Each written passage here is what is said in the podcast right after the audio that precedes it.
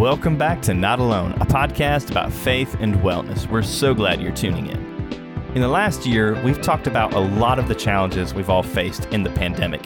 And this week, we're introducing another to the list substance abuse. How do we define things like alcoholism and dependence? How has substance abuse affected faith communities? And how do we know when it's time to take steps towards healthier living? Here, as always, are Michael McCord, Evan DeYoung, and Lindsay Geist. Hello, everyone, and welcome back to another wonderful episode of the Not Alone podcast, the podcast that explores faith, well being, and why on earth Chick fil A changed the name of lemonade and iced tea mixed together. That's the biggest thing that we want to tackle first. Michael, Lindsay, we're together, all of us here now, wondering why on earth did they change it? Michael, what did they change the name to? Sunjoy. Which Yeah, they- is confusing to me. I mean, Which Cathy do I need to call? they've definitely uh, poured a lot of money into this campaign because the PR around this is extensive. Well, you might find this hard to believe, but I was actually part of a focus group on Sunjoy, and I well, not a focus group, but I, I was a test.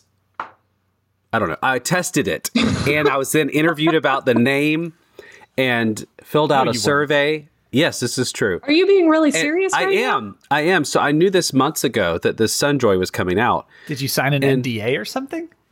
No, no, it was just Why didn't you tell me test. earlier? well, because I said pretty strongly I don't like the name Sunjoy. I'm fine with changing it from Arnold Palmer, but uh like Sunjoy, I don't understand. It, it just it doesn't sound like a drink. So anyway, why did they change it? Sunkissed is a drink. Yeah. I don't know. It just didn't Hey. have a yeah. This sounds like absolutely nothing that has to do with what we're talking about today. No, So- but it does. It And does. yet, like all things, Yes. Yes. Because this episode, we are talking about substance abuse, specifically alcohol, and how it's related to the pandemic and our lives and how it relates to faith and well being. And I have a sneaking suspicion that they didn't love people ordering a drink that has also the name of an alcoholic beverage at Chick fil A. I just have a hunch.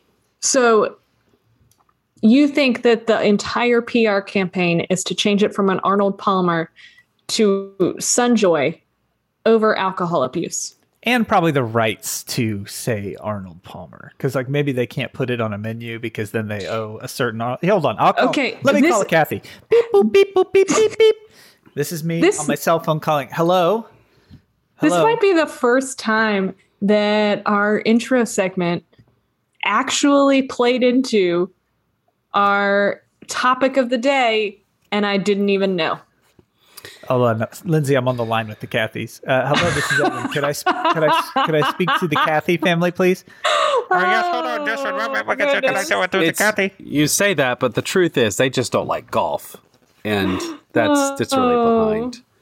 I, we're gonna get this. We're you know what? We're gonna get this figured out. Everybody, don't. I just I, as as an avid uh, fan of the mix between lemonade and tea, this this has really been a hard transition for me this week. And I also am very into their bagels, and so I'm having to let go of two things in one week, and that's a lot. We'll um we'll come back to grief at some Thank point you. later, Michael. But doesn't We'll that sure- lead? That is one of the things that might lead us into abusing different kinds of substances. Is that right? Do you think Arnold Palmer just took the bagels with him out the door? Like he was like, "Stop using my name, and I'm taking these bagels." Oh goodness, Ah. goodness. So Oh. tell tell us, Lindsay, like root us in some factual world about understanding what exactly substance abuse is and substance dependency. oh yeah, I found out seven minutes ago before we started the episode that there's a difference. Yeah, tell, tell us. Um, I think that first of all, we should say why we're even talking about this is that uh, there's been a lot of articles lately that are coming out and saying that uh, that substance use has increased over the last year. Um, and I know that Michael, you came across several and had said, "Oh my goodness, I think that this is something that we should really be talking about." And so, to get down into it, substance, uh, you'll hear all sorts of terms: substance use, um, substance abuse. Uh, I have a background of working in a substance use detox facility. Um, and what does that mean? It means that when somebody is coming off of a substance, um, so any sort of drug or alcohol, and experiencing withdrawal and um, trying to detox off of it in a safe way. I worked in a medical facility uh, that helped people uh, come off of that substance safely. Got Um, and and that's when I first learned that there was a difference in the definitions and diagnosis between dependence and abuse. So, some sort of substance abuse is um, if you hit a couple, uh, you know, one or two of the criteria. Um, and then dependence is when you hit a lot more of the criteria. Um, that's in the most layman basic so, terms. So I was in a I was in a fraternity uh, and in undergraduate, and I knew guys in my group who, when they drank, they drank to get drunk. That the mm-hmm. intent was as quickly and as efficiently and as cheaply as possible to get intoxicated. Uh, mm-hmm. Then I also knew other guys who had to drink every single day. Like it Correct. was, it wasn't, it was, it was that. Would that be a fair way of saying, you know, those those of those of us who choose to drink, and the reason we're drinking is to get drunk, is a form of of abuse. Then then there's this other category of people who cannot stop drinking, who just who are de- dependent upon it every day or every weekend or, or kind of a regular basis. Is that? I think that's the easiest way to sort of understand the difference. There's uh, your body physically craves and needs the alcohol to continue to uh, survive each day and not experience withdrawal symptoms, or you are using it uh, more in and using unhealthy coping skills. Um, it, it gets a little blurry in the middle at times as a clinician diagnosing it, but that's probably the best, easiest way to understand it for the everyday person. Yeah. So the the you were talking about this article. I was actually it was on NPR. I was listening to to NPR one morning on the way home, and I read the startling statistic that the um, cases of alcohol liver disease, which is just the step before cirrhosis, of the liver, which is permanent damage to a liver and has has is it could be mortal mortally fatal, right? So it could it could it's a pretty serious cirrhosis. The livers are pretty serious um, complication. Right before that is what they call alcohol liver disease, and that rate among women under age forty this year is up thirty percent over last year. Mm-hmm.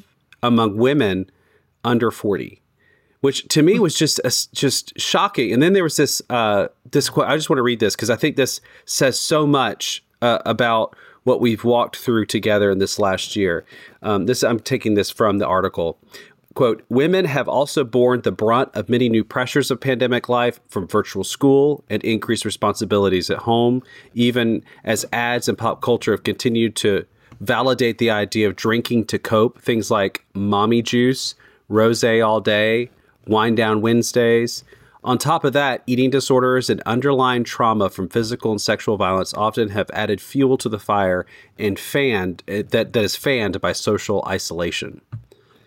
And so I, I just thought I found it really that that just that little piece captured kind of the pressures that are on people right now and and how that pressure, the release valve that's been given to them socially is to drink that's the answer mm-hmm. is to to get through. You know, and I think about young women who've, especially if you're a mother of young children, you're the one who had to give up your job. By and large, statistics mm-hmm. show that women gave up their jobs and haven't been able to go back to work. And so you you got loss after loss, and then everyone's giving you these things like mimosas all day, and you know those those cute kind of phrases. Not to be irreverent, but I've got a good place for us to tackle this problem. For, stop giving these things such cool names. like, you know, how we had to walk back Joe the Camel because they were like, don't have a Yeah. cartoon character. Don't call it something cool. Yeah, I I can't even begin to probably count the number of uh, gatherings with women or bachelorette parties where I have some form of koozie or paraphernalia or T-shirt that said "rose all day." Um, Rose all day is typically a description of what my face color is after I try and exercise. So I don't really know what it relates. or what we would all look like if we drank all day long. That's there's that too. That's true. Mm-hmm. Yeah, I- and it's not it's not women uh, alone either. We should say. I mean, Right. the, the rates of uh, of of abuse of alcohol among men has increased too over the same period of time. Yeah. So the CDC, the statistic that uh, came out last sum- uh, in the fall, because they always have to take a couple months to gather all the statistics, is that in June of 2020, 13% of Americans reported starting or increasing substance use as a way of coping with stress and emotions related to COVID. Only 13%? That was in June, 13% reported starting or increased substance use. 13%? Mm-hmm. But thirteen percent is pretty high considering that, like, I mean, a few months in, that uh, starting or increasing. Maybe, well, I'd be interested to hear those numbers for uh, March too. Yeah, I mean, I think it'd be fascinating. Hopefully, soon we'll start getting some data around kind of like the end of the year, um, from the end of the year about it all. Um, but uh, in a non-alcohol uh, related and just substance as a whole, um, in the early months of the pandemic, uh, there was an 18% increase nationwide in overdoses Oh, wow. Mm. as compared to the months in 2019. So that means everybody was so stressed and so overwhelmed that they were looking to numb their feelings everywhere. I saw a study that also adds to those numbers, and it relates to our locale because I don't know if you saw there was a national study about substance consumption related to specific sports fan bases. And Atlanta in the NFL is the number one consumer of substances before, during, and after the games in the entire NFL. And if you've watched For fans or the players? oh gosh, I don't know about the players. Okay. I just wanted to make sure I was Right, hearing part, you correctly. Part of this, part of this makes sense to me, Evan. Though, is as a as a lifelong Falcons fan, is that you've got to prepare for and experience loss after devastating loss. Right. You know, for year upon I mean, year. I, So- I had lunch at a Pappadeaux one time, and Brian Finneran was 100 feet away on the other side of the restaurant. So I I pretty much know a lot of NFL players now. So I think even our joke about that uh, right then of, you know, if we watched Atlanta sports, you know that we need to drink before, during, and after. Um, we have normalized in our culture uh, how we talk about alcohol use, uh, that it is what everybody does. It's kind of the joking thing to connect around. Um, and if and if you know anybody uh, that's currently in recovery, uh, they they will remind you how much alcohol and alcohol talk is everywhere. Yeah, and it's it's like it's if it's almost as if you if you want to engage in broader society right now, as, as particularly if you're younger, if you're say under forty, well maybe under fifty really now, because uh, you know millennials are getting into their forties now, so they they they uh, just think think about that. Uh, but is that if you want to interact with people, you're going to go to a party or you're going to go to a restaurant and you're going to have to be around. Like we don't, there are, people don't have dry parties anymore. I'm seldom do I go to a wedding that's a dry wedding, you know? So like you, you're sort of, if you're going to participate in these broader social events, you're going to have to come confront or be part of or figure out how to navigate a situation where there's a lot of use of alcohol. It's just, and I think an important thing for us in why we're doing some episodes on this too is because uh, this is something that we need to be aware of for our communities too because uh, for example sparkling water is huge now okay so sparkling water used to not be the titan of industry that it is today it used to have one option and one option only and that was lecu LaCroix, LaCroix, Le, I don't know. And I used to buy that stuff a lot because I like sparkling Do water. you, know not, do you not even know how to pronounce it? The- Everybody say it. Everybody say the, the L E C R. Say it. LaCroix? Or do you call it LaCroix? La Croix. No, it's lecu. La Croix. Okay. so Oh, goodness. I would buy that by a couple cases at the grocery store, and almost every time I bought a large quantity of sparkling water, I had a conversation not brought up by me, but by the cashier about being in recovery. Huh. because it was common that folks in recovery would buy large cases of sparkling water and then they would bring them to parties and that kind of stuff. Um, and it was really eye opening for me. And I'm ignorant on a lot of things in life. So let's, we won't limit it to any one category. Uh, but it was very enlightening and made me think a lot more actively about okay, this may be more pervasive than I'm really giving this credit for. Well, I think uh, uh, another obvious indicator is that if you're if you're on social media, there's just the the plethora of of advertisements for non-alcoholic drinks that have all of a sudden hit social mm-hmm. media. I don't know if you all have seen them, but different forms of you know craft drinks that are non-alcoholic and beers that are non-alcoholic that just didn't exist before, so that you could enjoy a party around people and not feel like you, you had to drink. I ain't get those ads. You're getting targeted. I'm you know because I'm younger than you are. Yeah. so the millennials. Oh, goodness. Unions. Um, They're It's- in their phones. it is interesting how, looking back on a, a year ago, how many people I talked to that um, were pouring a glass of wine or pouring a drink every night at the beginning of the pandemic. It's like everybody both was stressed and didn't know what to do with their free time anymore. And so they thought, okay, the weather's kind of nice out. We survived the day, and survived is the right term every day at the beginning of you know the pandemic. And I'm just going to pour a drink. And I mean, I can't. I don't, I don't even know if I can count how many Zoom happy hours I went to at the beginning. It was every night, I think, that I was on some sort of call that everybody poured a drink and got on the call. Yeah, I know. We definitely there was this moment where I think Emily and I look back and we're like, we've had wine every single night this week. That we don't ever drink. You know, like that's just not who we generally are. Um, we don't do that normally. And then, but but when you were in the when I, we were in the throes of that April, especially we were doing digital learning. I was in school. Emily's going into work every day and having to wear all that PPE.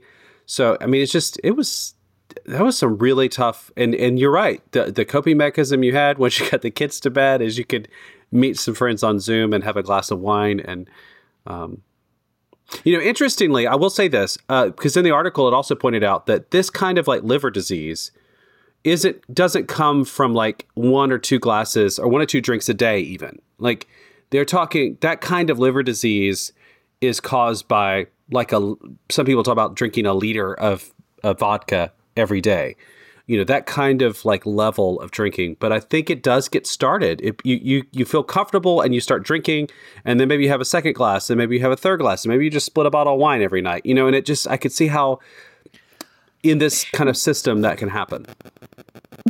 Um, it's important to know that even, I mean, while you might not be at cirrhosis of the liver level um, with a couple glasses every night, if you drink a couple glasses of wine every single night in a row, you your body will become dependent on it. hmm That that alcohol dependence can happen even on a couple glasses of wine every night. It doesn't mean you need to be drinking two bottles of wine every single night. Okay, we need we need to define some of I need a line here to be able to have a conversation around this. So what is like uh, what is the point when for for men for women that we're talking about we've crossed a, a line because I come from an Italian family and if you told them that they were not allowed to have wine with dinner every night and then that was bad you would get kicked out of the house and not invited back. So mm-hmm. So like I'm listening, it's like, oh yeah, we don't drink wine with dinner, you know, every night. And I'm sitting here thinking back and I'm like, Some of it is cultural though too, and um, or culture is the excuse. well, um, yes and no. I mean, part of it, culture is the excuse of like, oh, you know, all Europeans drink every night and it's not a big deal. But their understanding and even how they approach alcohol is um, can be somewhat different than how we've talked about it in the US. It is so taboo for so long in the US. And then you hit this certain age and it is legal.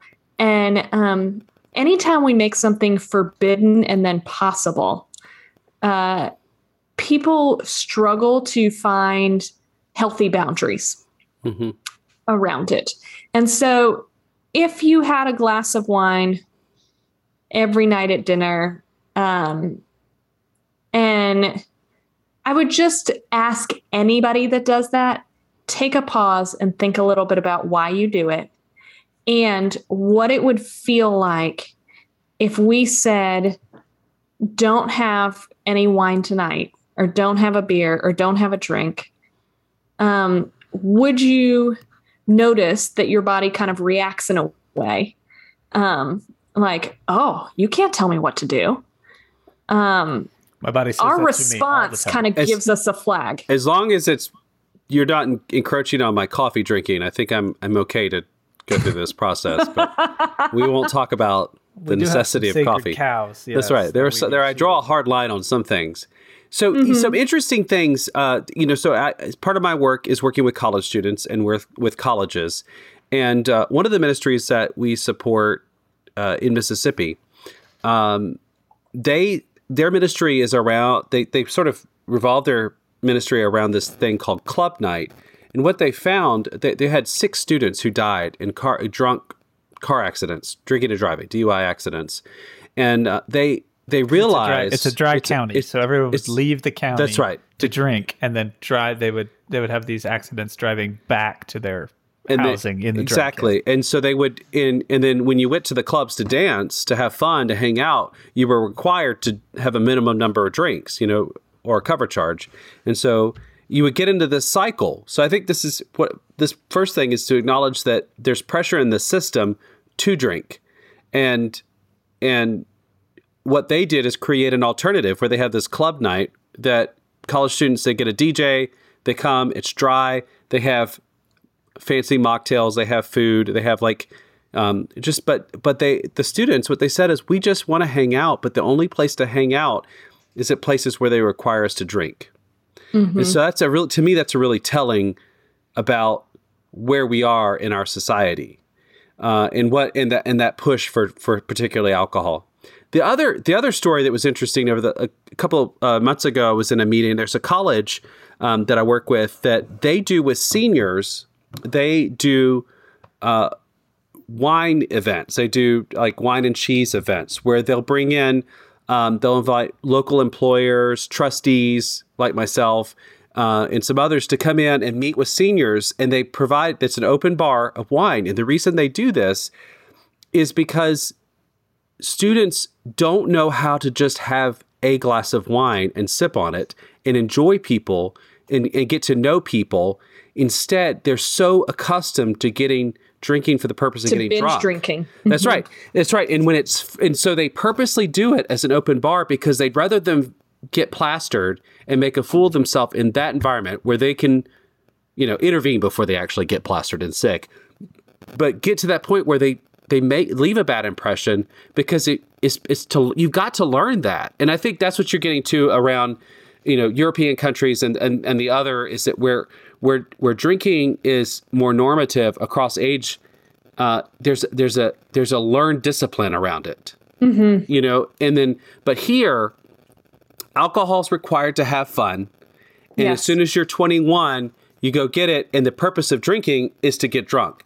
And so when you create that kind of cycle, it's just a lot of pressure to put on people and not providing places, A, that you can have fun without drinking, or B, opportunities to learn how to have drinks in a way that's that's healthy and limited.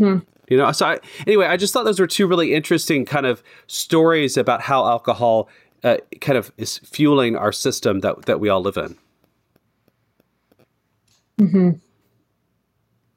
So what is that? So what are our working definitions of like like unhealthy? Like at what point does al- let's say alcohol use cross over into what we'd say it's unhealthy or abuse, Lindsay?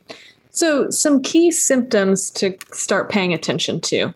Um, and, and these are kind of uh, in a broad range of uh, different things that you might notice for yourself or for others.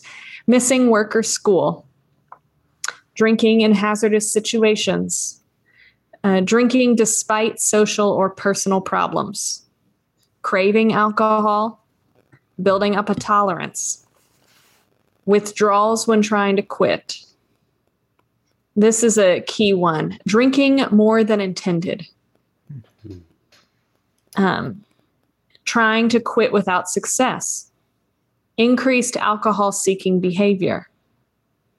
Interference with important activities. And continued use despite health problems.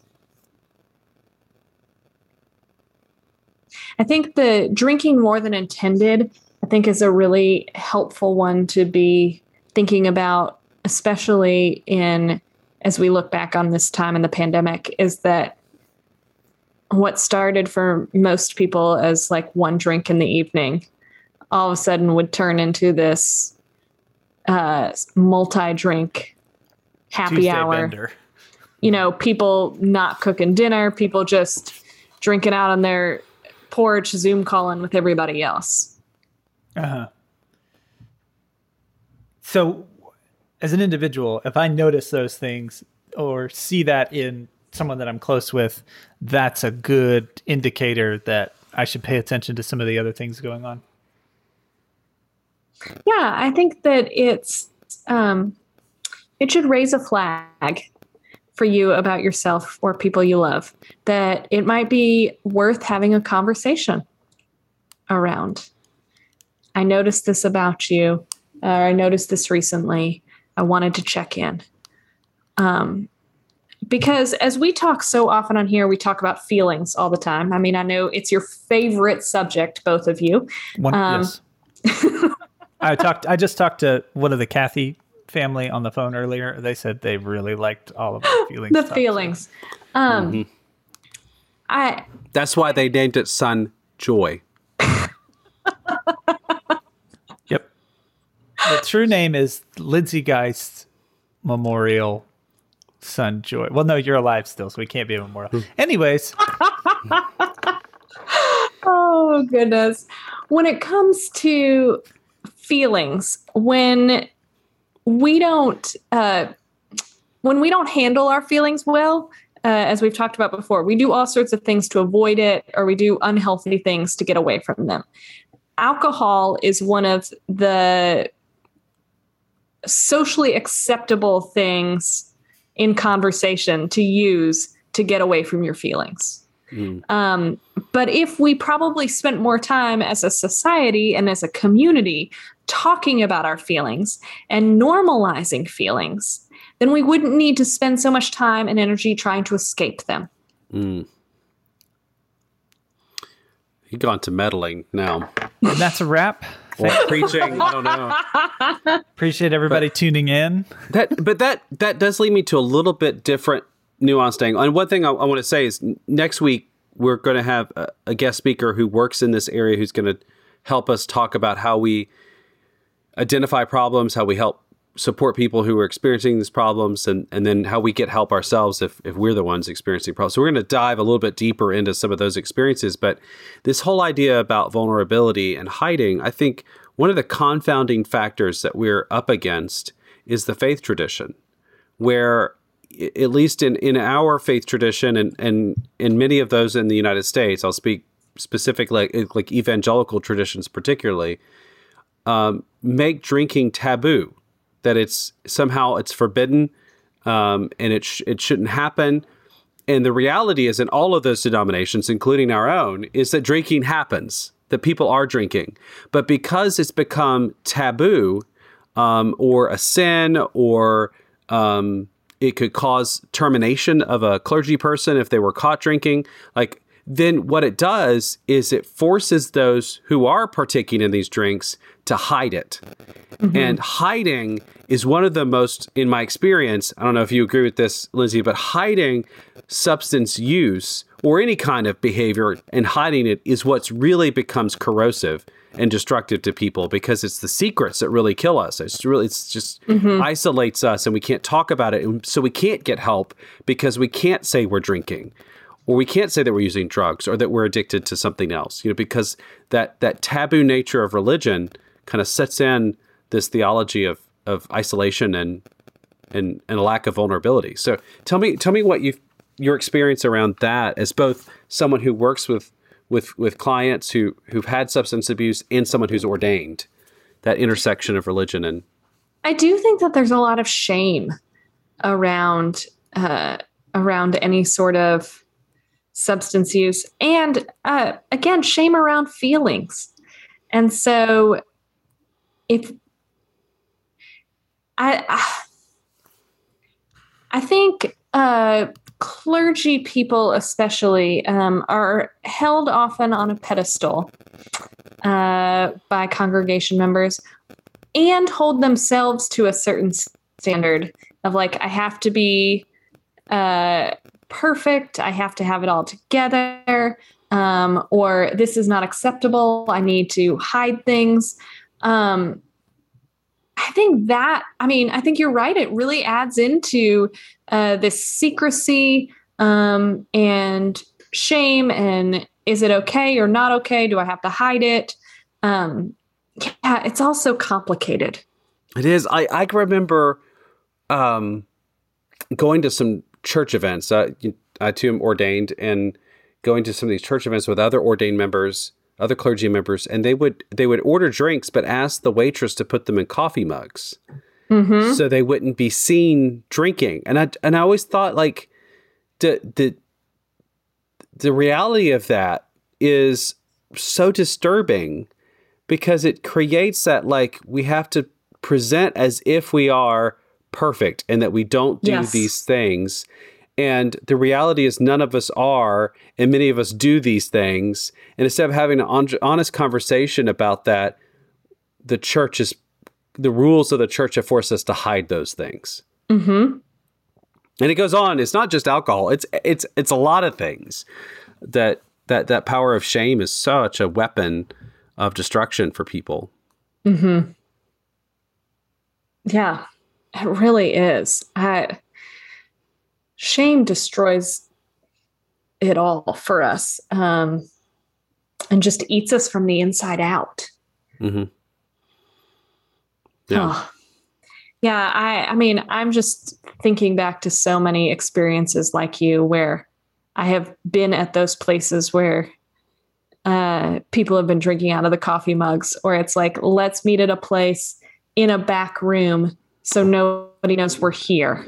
Right, right. Um, and I think that it's important that it, when you're in a role of authority, to be mindful about how you talk about something like alcohol, um, because there's a lot of people that struggle with it that are, are in recovery.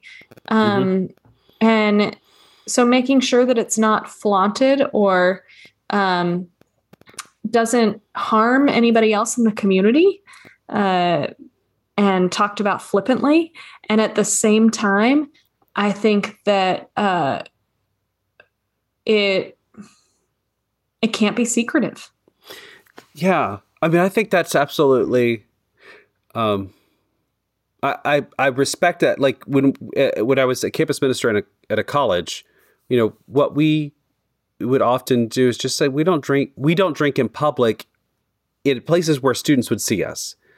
Not because we don't want part of it was not not that we really wanted students not to see us. We just know that students particularly feel really pressured to drink and and to to sort of put it in a situation where they see someone they they look up to drinking and that somehow puts more pressure on them to drink um, particularly if they're underage you know and so I, th- I, those kinds of rules i think start to make some sense but i also at the same time um, kind of wish we were just transparent and just open and and talk honestly about alcohol. Talk honestly about how how we use it and how we how we don't abuse it. Because mm-hmm. to me that would be even healthier.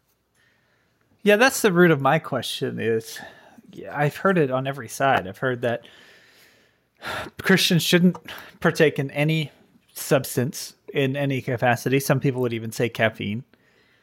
I've heard that folks should michael just held up his caffeinated beverage and is just putting his head in his hands because we've taken his golden goose. Uh, i've heard that uh, the other side is people in leadership in Christian circles should model responsible substance use, recognizing that they live and participate in society and that is necessary. And then if there's specific things that they've struggled with or that are part of their story, then maybe they shouldn't. But I don't really know what's the right thing. And whoever you ask is going to have a radically different opinion. I, I can remember doing some work. I worked with the German church for a little bit in, in some starting some campus ministries in Germany, and uh, we we had church in in on Sunday, and when we finished the service, they opened the doors to the fellowship hall, which kind of a multi-purpose just back of the sanctuary, and there we had beer and sausage, and we all we which was for me as an American, I was so stuck. I was like, I can't drink this in the church. This is against the discipline, the book uh, Methodist order. I can't do this inside of a church. And here I am. But then at the same time, it's like, the, here they are modeling, you know, having half a beer and a sausage together in fellowship inside the church. You know, I can see both sides of that that argument that that uh, setting up some parameters of good behavior. Ultimately, that's what you know churches do is try to help people have good lives, full lives, and they set up rules. But then I also, the reality is that teetotaling is probably not the likely scenario for most people inside of our denomination or inside of our church communities or faith communities. And so, how do we model good use of of substances? It makes me start thinking about our last episodes about anxiety around reentry. Um, how do we start dialoguing more about this as we re-enter if people's substance use and alcohol use has really skyrocketed during the pandemic that means as we start going out into the world more people are going to be driving uh, and still probably consuming the same levels um, because we've all uh, every person uh, has probably built up a tolerance over time um, that was the way that we kind of ease the stress of the day. And as people start uh, being anxious, being out in crowds again, um, they're probably going to come home and pour a drink.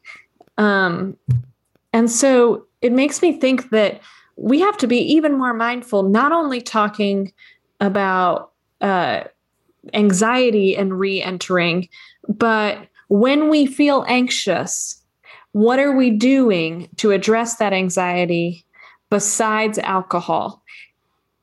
And are we aware that for almost everybody, their alcohol habits changed over this past year? Mm-hmm. I mean, because we can look at these statistics that we've shared. One of the uh, ways that it's felt like it's hit a little close to home of just seeing um, we kind of laugh about it, but it also feels really strange, is that uh, my brother in law is a brewer. So he works at a brewery. And when the pandemic first hit, um, he, like so many others, where their hours were reduced, they were sent home. Um, and that lasted a grand total of about two weeks. Mm-hmm. And then their company had an oh no moment and said, We're still selling off the charts, and we're not even selling kegs of beer anymore. We're just, it's just production. uh, of for everyday consumers, um, not in party atmospheres. And so, and he is connected to a lot of other brewers as well um, in the industry, and all of the companies were seeing that happen. And I think that that's a that just made me think about it differently. Not only is it just part of our conversation with friends and um, how we're gathering with other people, um, but I saw it from the industry standpoint that they were like, we can't slow down. We have more work than we've ever had before. Mm-hmm. And I think that says something about how we've all handled our feelings this past year. Oh, I think you're right.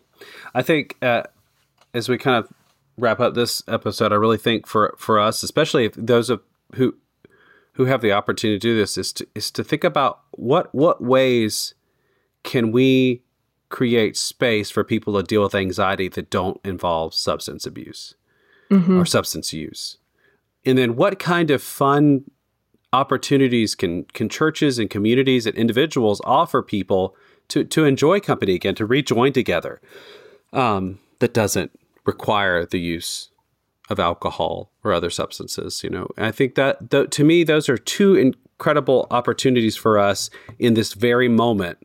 Um, that that's that may be doable for us. And then I, I wonder the bigger question for me in the end is how can the church repositions it, its statement around alcohol so that we can be more honest and transparent and become good models of what using substances um, is like so that our so our kids don't get to college where we get them and binge drink every weekend because they've never mm-hmm. had alcohol before and they don't know how to handle it.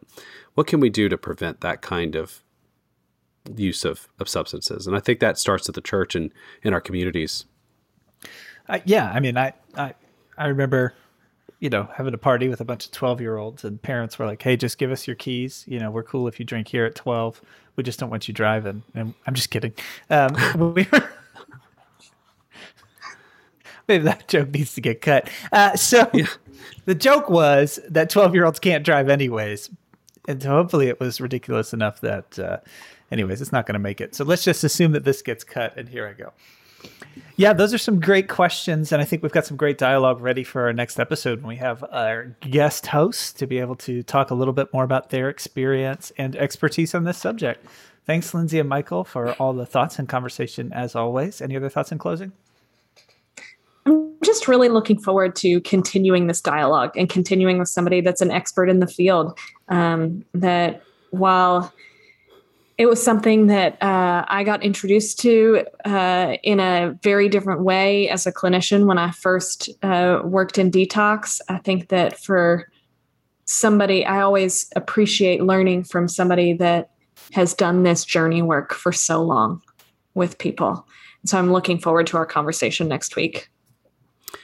I just want to say, because I, I think it's possible to listen when we talk about subjects like this, it's possible to hear judgment about decisions that we've all made during the pandemic. And I want to be clear that if if if you are dependent upon alcohol and, and the pandemic and anxiety and trying to deal with life leads you to drinking every single night, or you're looking at yourself and saying, Yeah, this is me, there is nothing wrong with you. No. You're not you're not broken, you're not flawed. You are a real human being who's gone through a very traumatic event that the whole world has had to go through. And you're not alone. Mm-hmm. And what I want to say too is if you if you want help with this, if you want to change the trajectory that you're on, I wish you'd reach out to us and we can get you the resources you need and connect you with real people who can help you. You don't don't feel shame. That's not the point we're trying to bring. What we're trying to do is just talk about it and put it out there because I know that we're not alone. I know that you're not alone, and and and clearly the world is struggling together in this, uh, and we want to help each other. So that's why we're talking about this. I don't want you to hear judgment. I don't want you to hear shame. I want you to hear vulnerability from us and honesty from us, so that you can be honest with us too. Yeah, and you are us, and we are not alone. So that's right. We're, we're right there with you. I like that. You are us, and we are not alone. Oh, Might have to use that one more. Thanks everyone for Yeah. listening. Thanks to Justin Patton for producing this episode and doing all of our music. Justin, you're wonderful and we deeply appreciate you. As always, don't forget to subscribe to the podcast. We love your feedback. We love all your reviews. Uh, so feel free to uh, give us a little review or a shout out uh, on the platform of your choice. And we will see you next episode with our special guest.